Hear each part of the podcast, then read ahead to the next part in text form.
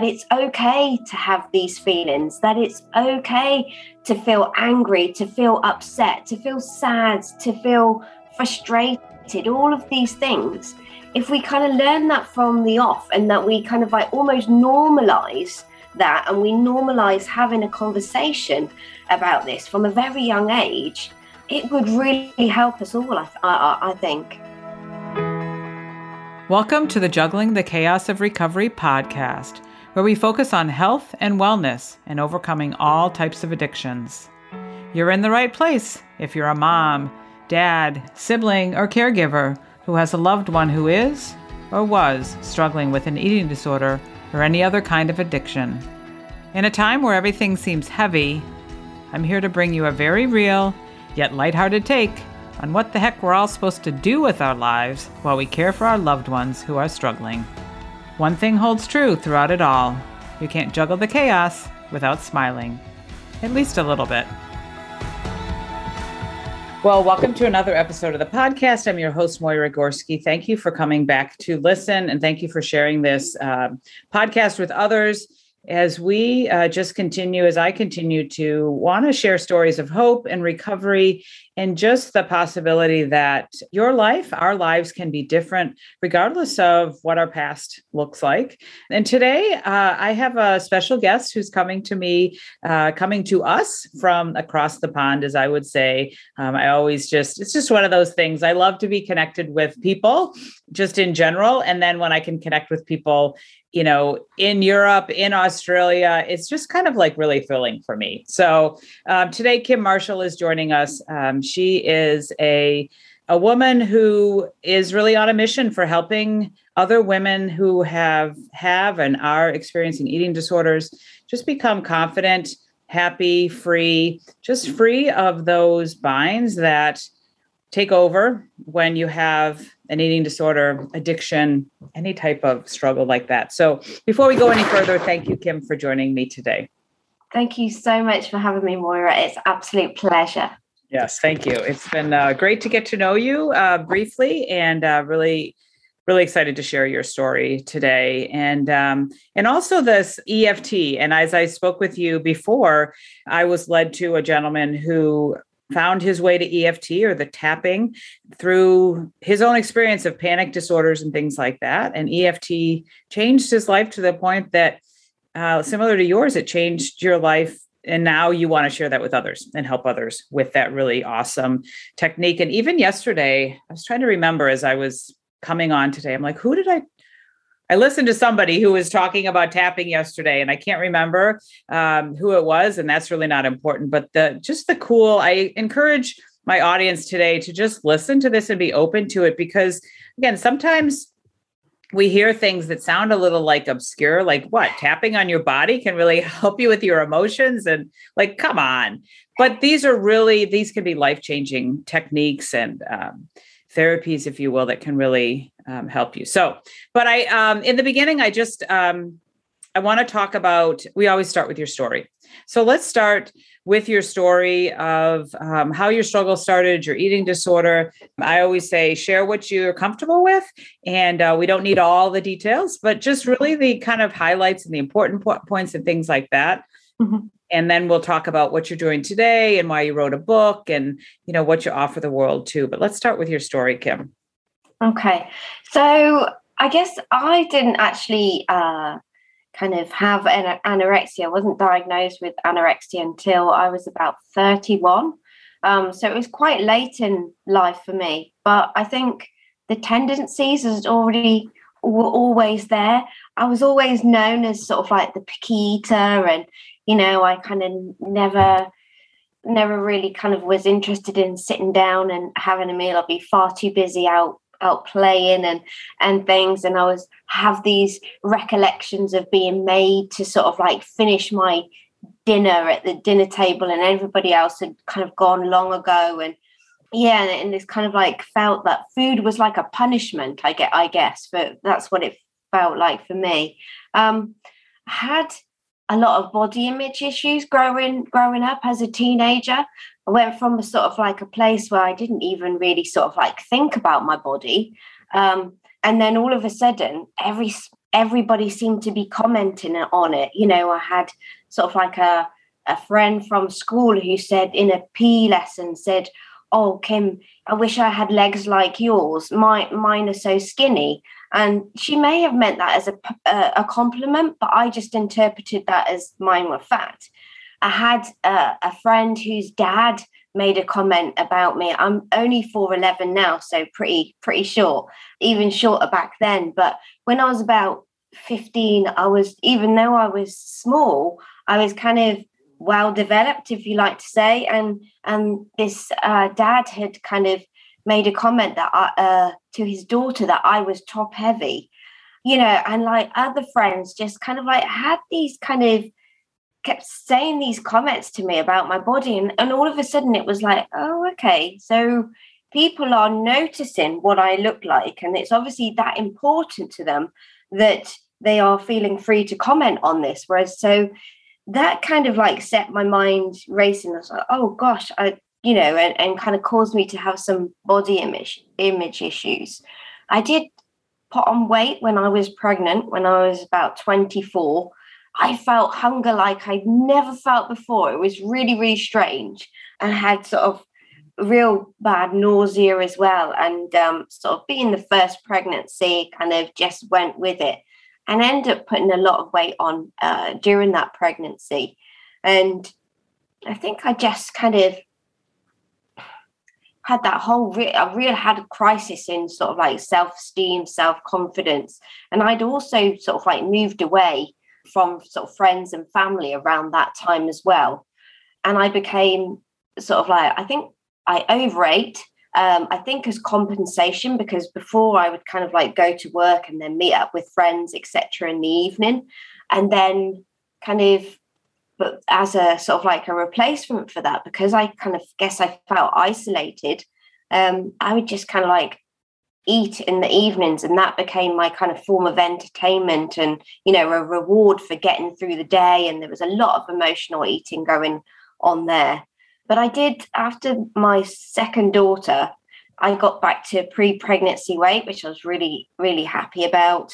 But then soon after that i basically found out that my husband at the time was having an affair. I challenged him about it. I basically found some emails and uh, and he just I kind of went off to work because that's you know I was due to be in work and had meetings. And um, and when I got back he'd booked a plane out um, you know sort of. So um, he left within the 24 hours and I was I don't know what I was actually. I was I, I was going to say I was gutted, but I don't think I had the space to feel gutted. I was just so shocked, I guess, by the whole kind of finding out. Um, and it was like I couldn't deal with that. You know, I was kind of like I had two daughters, four and two, and it was almost like, right, I'm going to make sure that they sort of like suffer the least that po- they possibly can and so, you know, I tried to become that super mom. I tried to sort of like put everything into them to make sure that they were happy. I was having people kind of like say to me, Oh my gosh, I'd be such a mess if if this had happened to me, and you're so strong. And and I just kind of like carried on and sort of like felt that then I had to keep on being the strong person. And I think I just sort of totally blocked it all out. And my appetite had kind of gone. And yeah and i was just thinking that you know i i lost quite a bit of weight and i just kind of thought that i wasn't i wasn't hungry. That's just, just you know what was going on. But then i think you know after sort of like a few months it, it kind of began to show up. It was like actually now i'm kind of quite scared of uh, of eating and it was really you know there was a voice in my head sort of like telling me that I I shouldn't eat and that I'd done so well and you know I just needed to carry on and everything would be all right yeah so and that's and I was about 30 31 then and that's when kind of anorexia really did enter my life Mm-hmm. You know, and it's interesting as you say that, and even what we talked about before we went live here was this idea of um, I don't know if it's a woman thing. I think it kind of is, is that we think that we can do it all sometimes. And we yes. have, you know, and we, I think you and I are similar that we have the drive and we want to do that. We want the best. We want the best for everybody around us. We mm-hmm. want the best for us. And as I told you, you know, we rescheduled this interview because I realized a week ago, as things were um, coming along, if you will, and that I had planned, I was like, you know what? I need to reschedule this because I need to take some time for myself. And I know like five, six years ago, even as I sent you that email to say, can we reschedule because I have a biopsy? I have like these things that are kind of I think I believe I said distracting me. And I mm-hmm. want to be full out present for you when we do this interview. And I thought after I sent that email, I'm like, you know what? I wouldn't have done this like five, six years ago. I would have been like, I'm just going to barrel on through and I'm going to do it yeah. because it's not a big deal. I just have to talk to somebody and record something. It's not a big deal. And I've learned that asking for help, you know, mm-hmm. um, asking for support or saying something like that because i people may say well how is that asking for help if you cancel an interview? I know that i needed i've learned that i needed support for myself that day and that morning. And so i said you know what? I'm going to say no to her and i'm going to say no to my book launch. I relaunched or my book signing. I rescheduled that. And i said yes to me. Mm-hmm. and so i you know that's I think a message here that you know, we again, as women, we want to do it all. And we have to learn how to take care of ourselves and also and say no to things, say yes to things, say yes to ourselves, and realize that it's okay to ask for help or kind of even like what I'm hearing from you is kind of real like recognize the things that are happening. Like when we're under stress, like our body reacts. I remember having very stressful moments. I remember in my eating disorder having stressful moments in college and not wanting to eat and my stomach hurting. I've realized that other times in my life when I've had stressful moments, and then you're like, I forget to eat. People like, how do you forget to eat? Well, it's like our body responds to that stress. But yes. then, as we're going to continue to talk about, like, then, okay, you realize that. Like, what are the tools that I'm going to use now to get through that? Because we can't mm-hmm. always get we can't always avoid the stress. We can't always avoid these things that are coming into our life that are causing stressful moments. But what are we going to do to get through mm-hmm. it? If it's by saying no or finding something that I talk about on my podcast all the time, what's in our tool belt that we can pull out that yeah. we can use to help to get through? Yeah, you know, help through absolutely. that moment. Yeah, and and I think you're right. I think you know, sort of like we we as women, we fought for equal opportunities, and it's a great thing. But we have all these roles that we play, and we want to be perfect and give 100% to all of them. And it's really hard. And like you say, sometimes you have to kind of be honest with yourself, um, you know, and I think have some honest communication as well, because I think what what happened with me and the clients that I work with now, a lot of this is you know, the eating disorder is a way of coping with our emotions, either through numbing them, avoiding them, or, or purging them. And um, and yeah, and so it's it's really about. And some people aren't very good at talking about their feelings. They aren't very good at sort of even acknowledging or accepting that they're feeling, you know, of their feelings. And some people are kind of brought up to think that showing emotion is weak or it's or you know uh, you know oh there's worse people off in the world. There's people starving in ethiopia. Why have you got to be you know kind of concerned about you know man up and and things like that? And it's just not helpful because actually if we were to learn from the off that it's okay to have these feelings, that it's okay to feel angry, to feel upset, to feel sad, to feel frustrated, all of these things.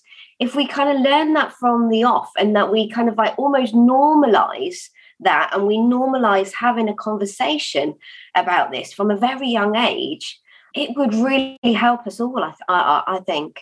Mm-hmm.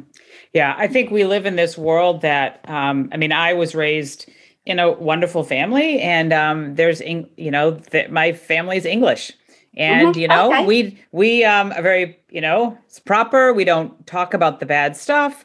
You know, it's mm. just that's what we we showed up talking about all the good stuff, and so I get that. Like sometimes we aren't we aren't shown, we aren't we aren't taught, or we're not given that space to talk about our emotions or the things that are not so good. And I know I always am very careful in telling, not telling my daughter's story and things like that. But, um, but I spoke with her last night, and she's at a really, I see as a very great place in her recovery and um, she's making some great strides. And she was t- telling me last night, sharing with me how she, I mean, she's in a treatment program, but she's starting to have more freedom, if you will, or and they're they're giving her that opportunity to um, try things out, if you will. And mm-hmm. she did a little. She went to you know, she went to Starbucks by herself. That was her task to do and to order yeah. a snack and things like that.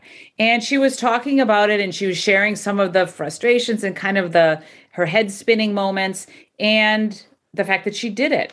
And I mm-hmm. said, "But look at that. You did it. So let's look yes. at the good and realize that when is the last time you went mm-hmm. on your own to a restaurant and ordered something on your own by yourself?" She's like, well, I don't can't even remember. Like, right, okay. So can we don't need to expect that it's going to be perfect, right? Absolutely. But let's look at that good stuff and look at what you're realizing. Cause she said, you know, it would have been nice to be with somebody, like have a friend with me. I said, mm-hmm. so you're realizing the value of friendship. You're realizing the value of yourself, like how far you've come to do this wonderful thing which some yes. people are like, hey, I just go to Starbucks every day and order this. But for you, it was a big accomplishment. And again, that whole idea that sometimes we look at things and it has to be perfect. Mm-hmm. Well, no, mm-hmm. it doesn't.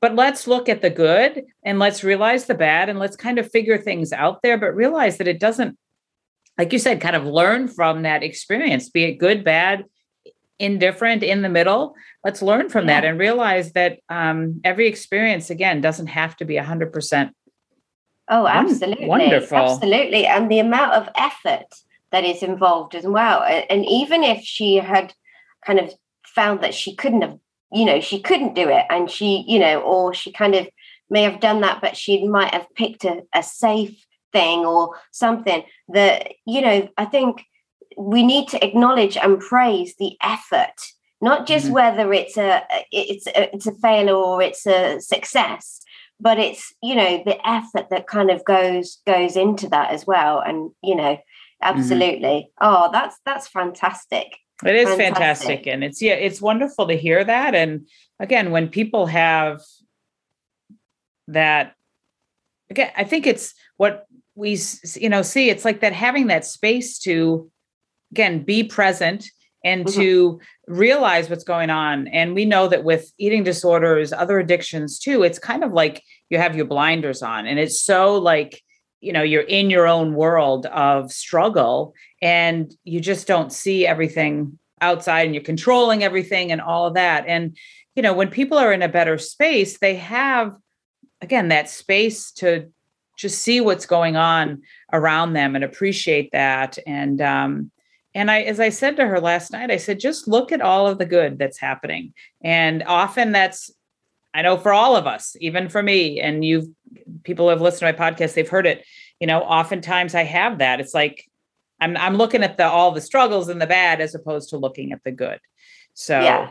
So you went through some, I mean, even at 31, I mean, how did you, because I think that's, it sounded like you had a life, you had children, you had those responsibilities, and then you chose to actually get some treatment and go away from that. And I mean, how did that come about that you realized or even made that brave step to get that help that you needed?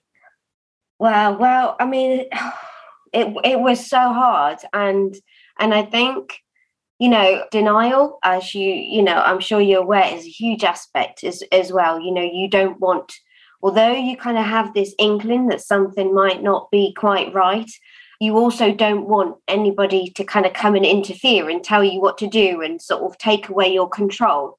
And the voice in your head is kind of like telling you that oh eh, you know they're just going to make you fat and and you you know kind of like you can do this on your own and and just to carry on and that there's not really an issue after all. But I do remember just, oh, I remember one, I think my girls were away, they were visiting their dad. Um, and it was like a half term holiday. So they sort of flew they had their dad was in uh, Scotland, in the top of Scotland, and we were in we were in the Midlands. So they'd flown up to see him, and I remember I think it was the day before they were due to come back, and I remember I'd never felt cold like it, and uh, I remember being having sort of like six layers of clothes on with a coat with a duvet wrapped around me, kind of huddled against the radiator, just trying to get some some warmth in. I was absolutely physically and mentally shattered.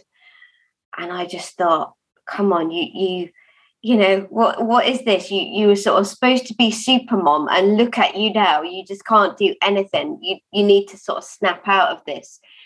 So i did go and i went to the gp and and kind of um got some uh, got referred. I was put on antidepressants which i didn't you know i know that they work for some people but for me i just kind of felt like a zombie.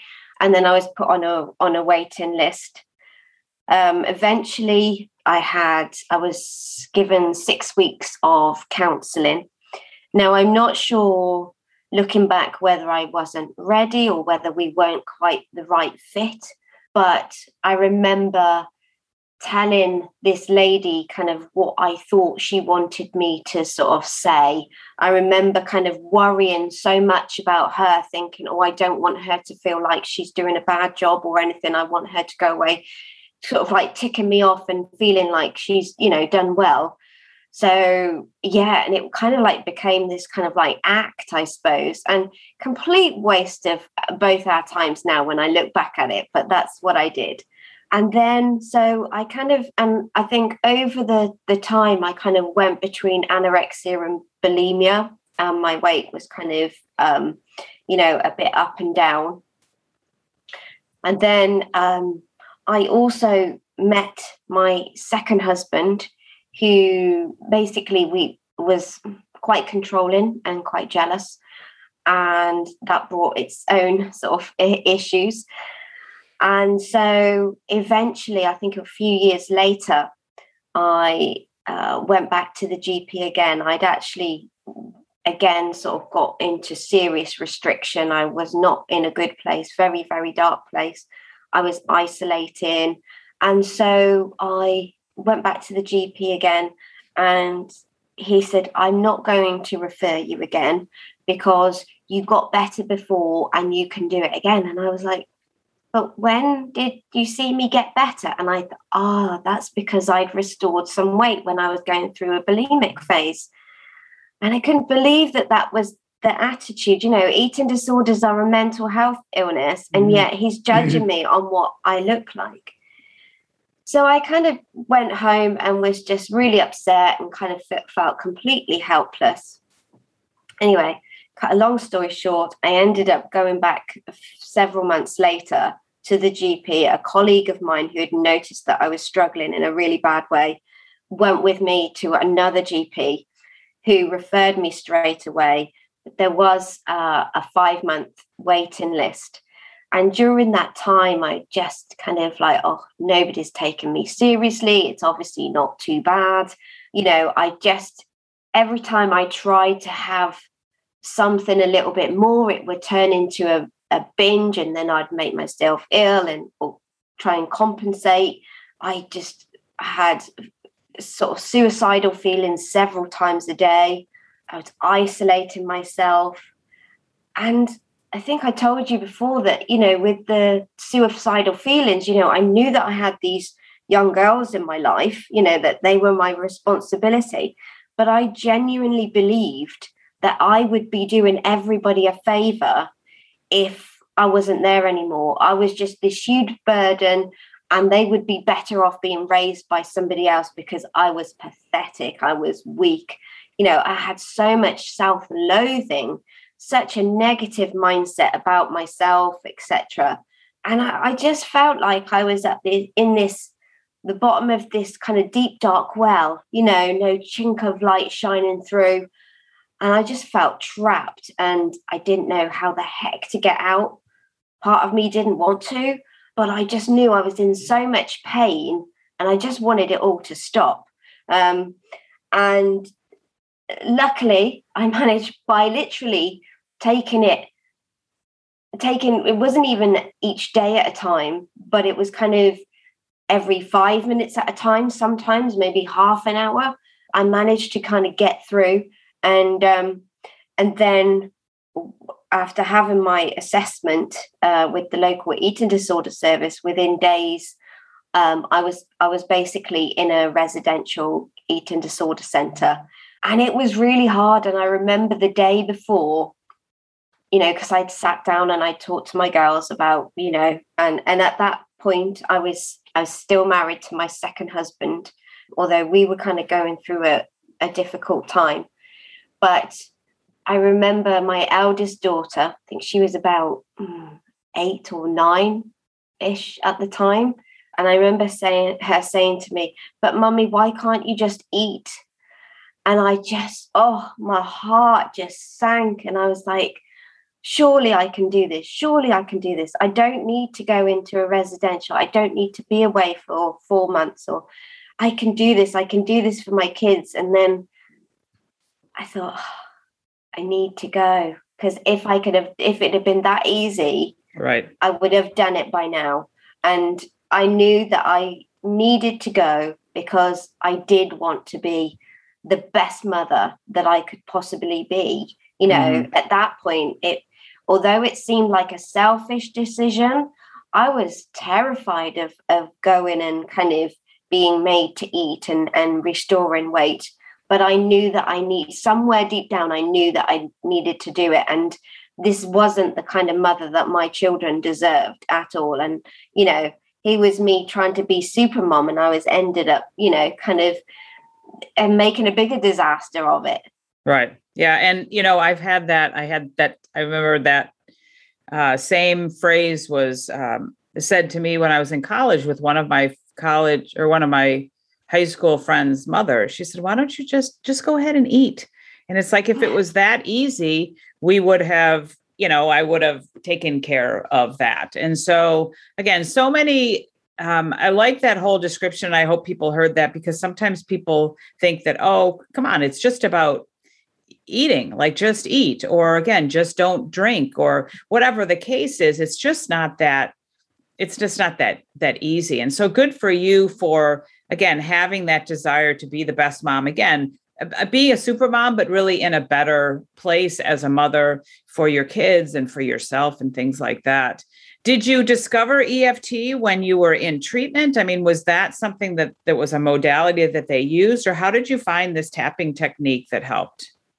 Yeah, no, I I didn't. I was in res like I said, I was in residential for four months, and we had sort of like group sort of therapy sessions and one to one sort of sessions, but they were mainly sort of talking therapy. And although we kind of discussed these things and and that, I kind of and you know, and I learned, I'd relearned to eat and and everything. And I came, you know, when I was discharged, I was a more healthier weight. But I still felt that, you know, the the urge to kind of like go back to old behaviors, you know, the voice in my head was kicking in, right now you're out, you're free, you can kind of go back and you know, look at you, you've sort of put on all this weight and, you know, everybody's going to be judging you and da da da da. And I was like, no, I do not want to go back. And I remember saying to myself every day for I don't know how long, you can lose weight tomorrow, but you know that you're not happy there. And I had to keep kind of telling myself over and over. But basically, what I'd done is I'd sort of decided that I was going to take extra months off work. I wasn't going to go back because the whole you become quite institutionalized, you know, and when you're in there, everything becomes about the eating disorder and about recovery. And the thought of coming out into the big wide world again and kind of having all that responsibility on you on you again is quite it can feel quite overwhelming. So I decided that I was going to sort of not go back to work just yet. I'd actually um, quit my job when I was in uh, residential and so when after a few months, I decided that because I've come from a business background, I decided that I was going to set up my own business, helping support small businesses, sole traders.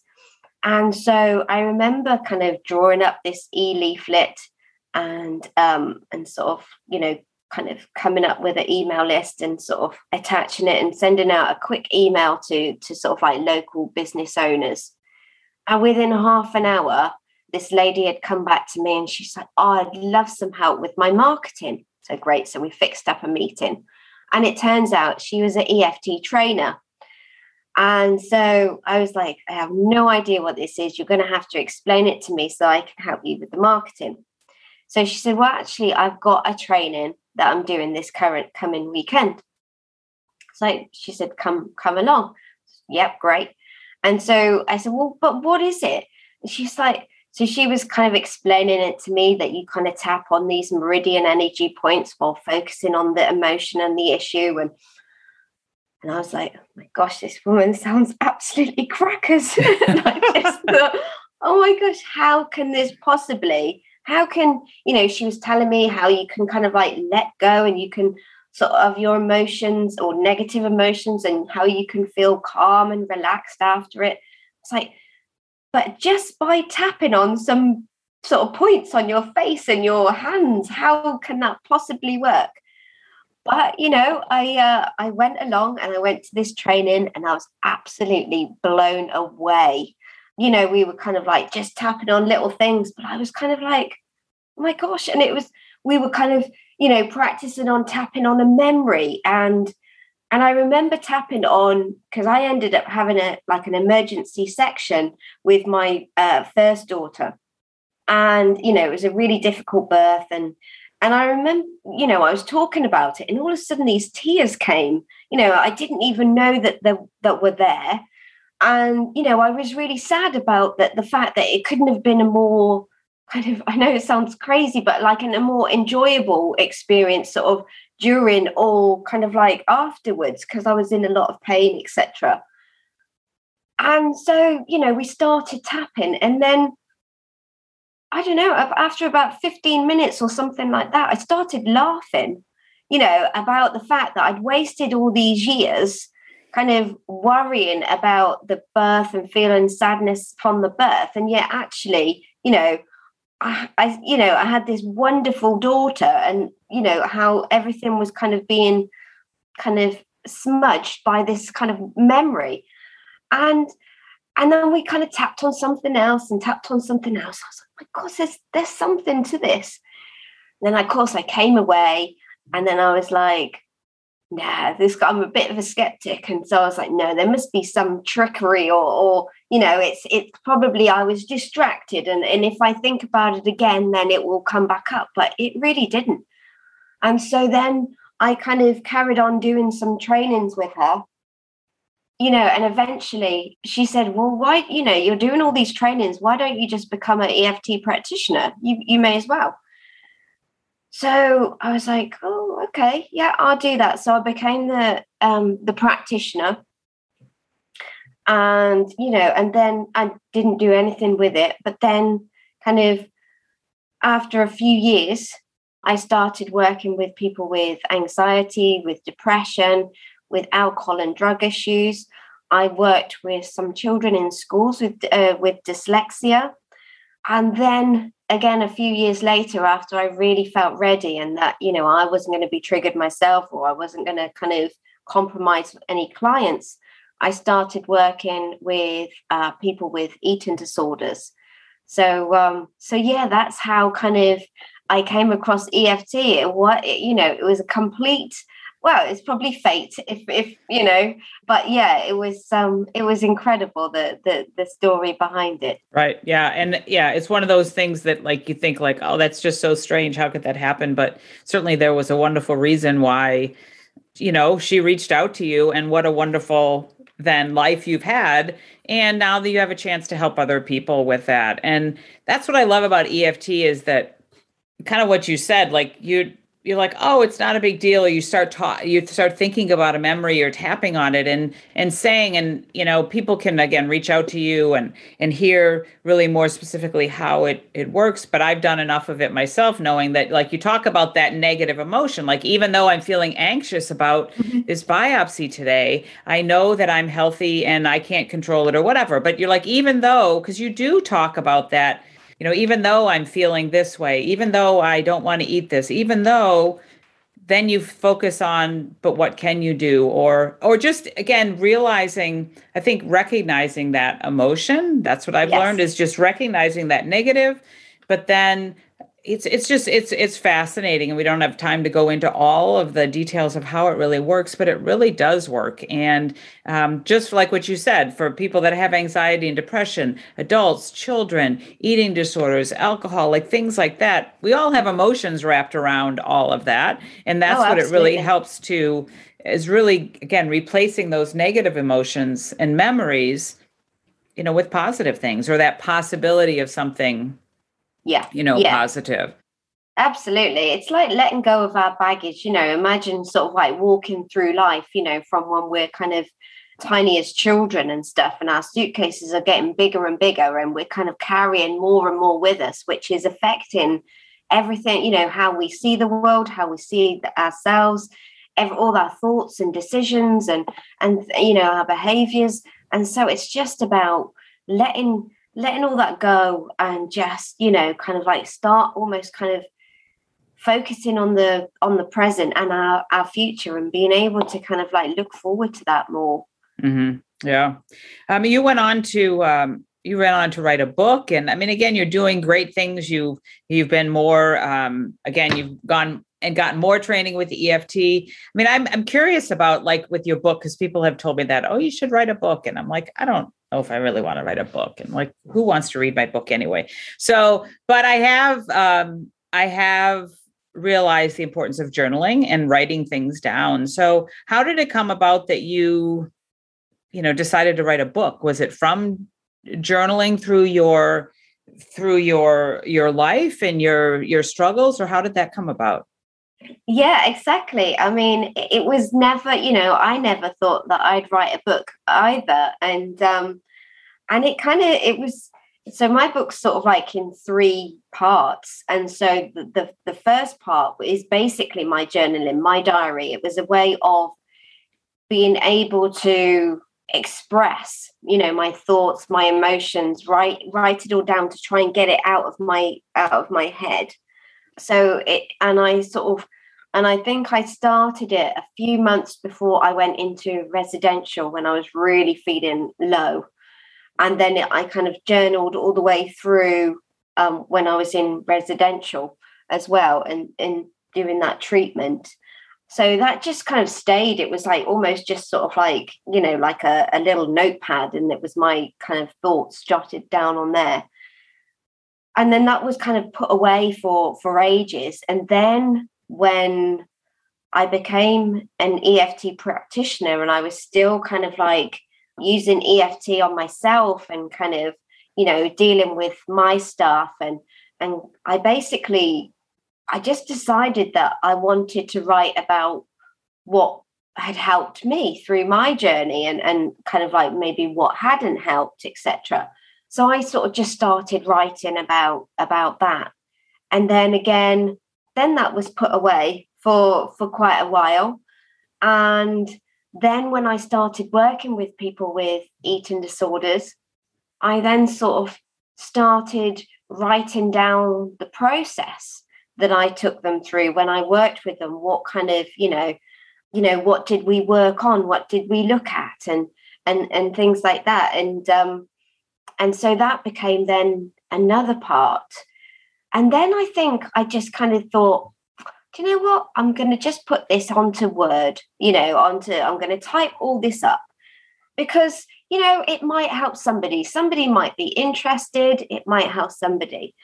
And then, so I did, and it wasn't, you know, like I said, it, it, you know, it, even at that point, it wasn't a rush thing. I kind of picked it up and then I let it go. And it was quite it was quite something to kind of go back and you know kind of like look at where i'd you know how i'd been feeling before and it was quite you know there were times when i needed a break from it you know and i but actually reading back through it if there was anything that was kind of triggering i'd sort of tap you know it would be a good thing to tap on so i did that and then i think i don't know i'd had this, some discussions and a friend of mine who had recently, you know, had a book published and and people were saying, "Oh, you, you know, you should write this book. You've you've got it there."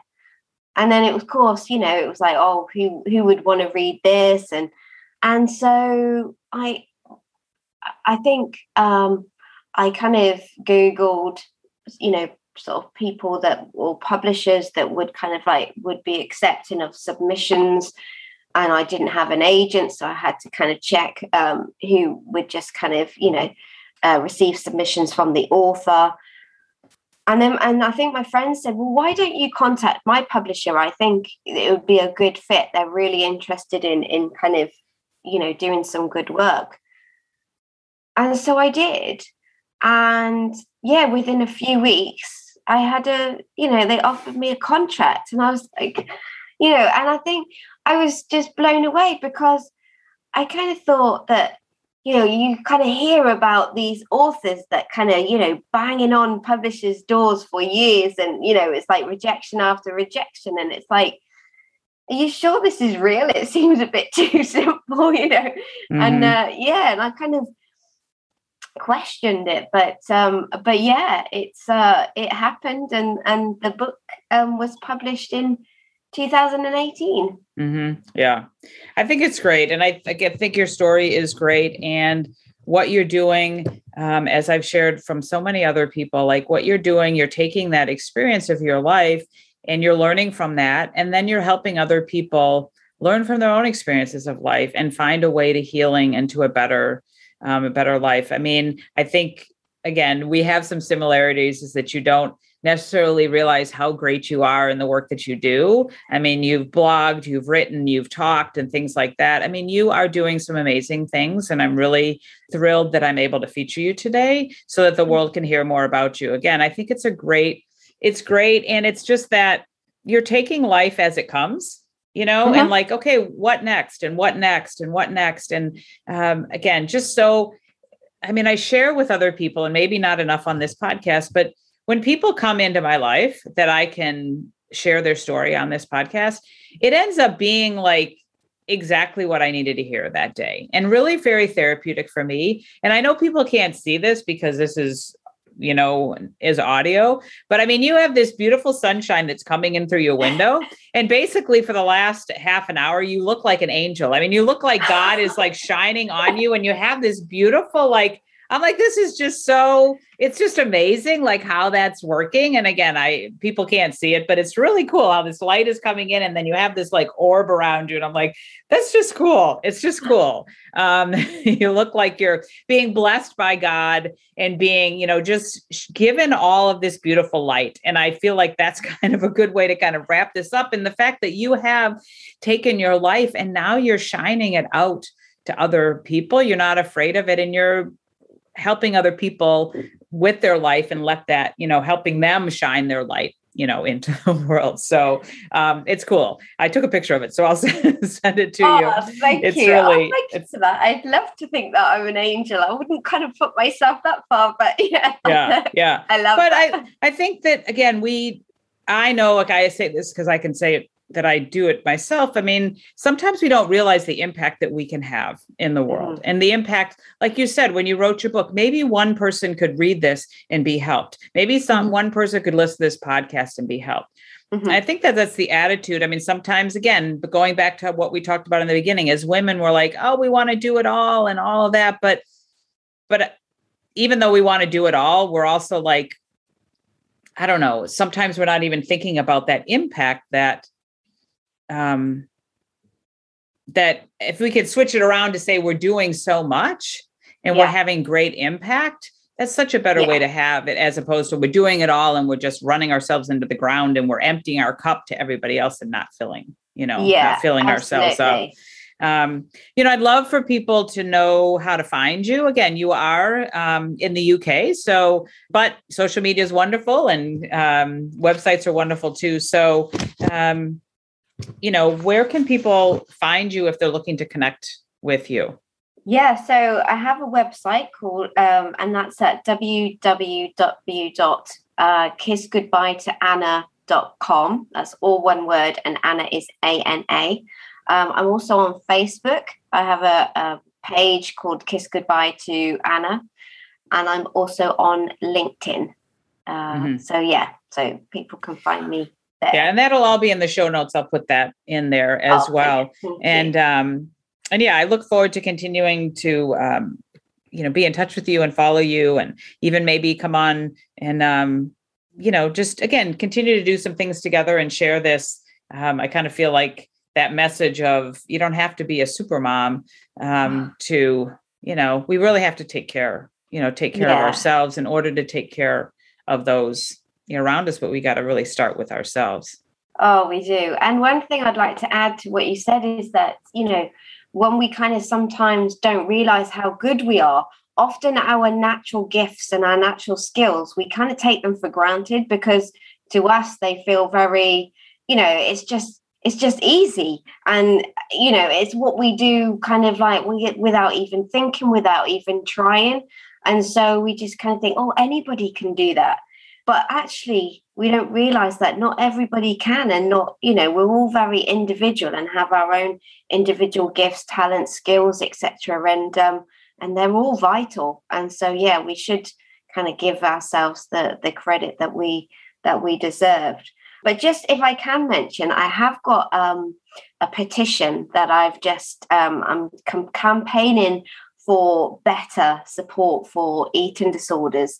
Um, now it is kind of primarily over in in the UK, but um, if uh, if people can look out for that, it's at um, www.change.org forward slash ED support needed.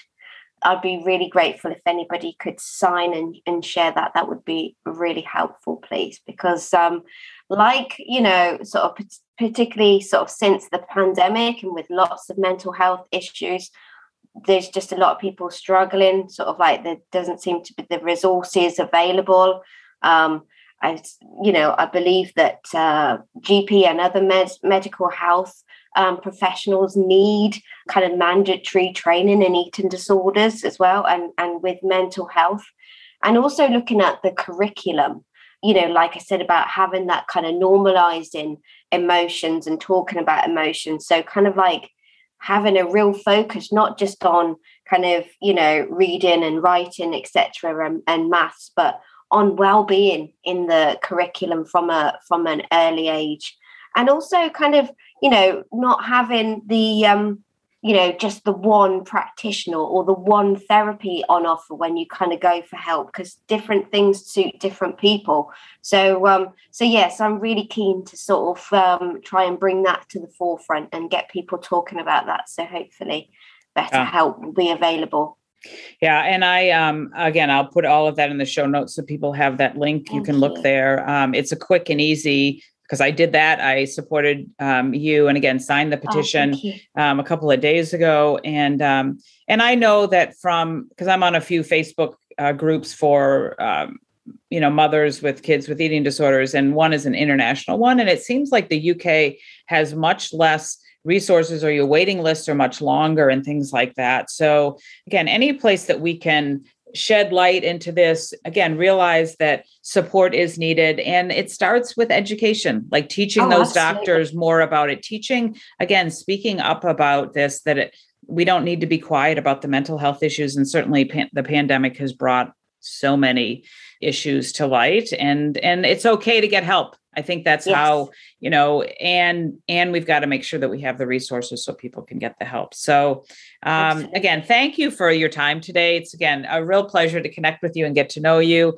And again that light is still shining right about uh, right next to you and it looks great. Um, so thank you um, thank you for everything that you shared. And um, it's uh, again great work that you do. And um, to my audience again thank you for listening. This is a longer podcast than i usually do but i always just take it as it comes and know that there's so much information to share. And when we have a little bit longer conversation, that it's because we needed to, to have those conversations and others need to hear it. So thank you, Kim uh, Marshall. Oh, thank you so much. Joining me today. And again, thank you for listening. Please continue to share these podcasts with others. Uh, pick up my journal, which you'll see again, the, the link in the show notes as well. Journaling is a wonderful way to start writing your thoughts down and perhaps one day writing a book or perhaps again sharing those thoughts with others so it can help you help you help others that you come across. So again, thanks everybody for listening. We'll talk with you next time. Thanks for listening. If you like this podcast, head over to iTunes and leave me a five star review. Share it with others and make sure you hit the subscribe button so you don't miss a thing.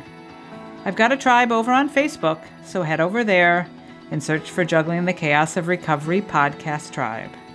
And do you know somebody who has a story? A story to share? A story of recovery and hope? Please let me know, as I'd love to feature them as a guest on one of these next upcoming podcasts.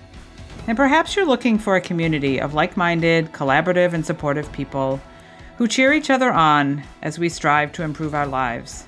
If that sounds like something you've been looking for, schedule some time with me. You'll find the links in the show notes. Let's talk, and let me help you find your way. And I'm here to tell you that you're worth it.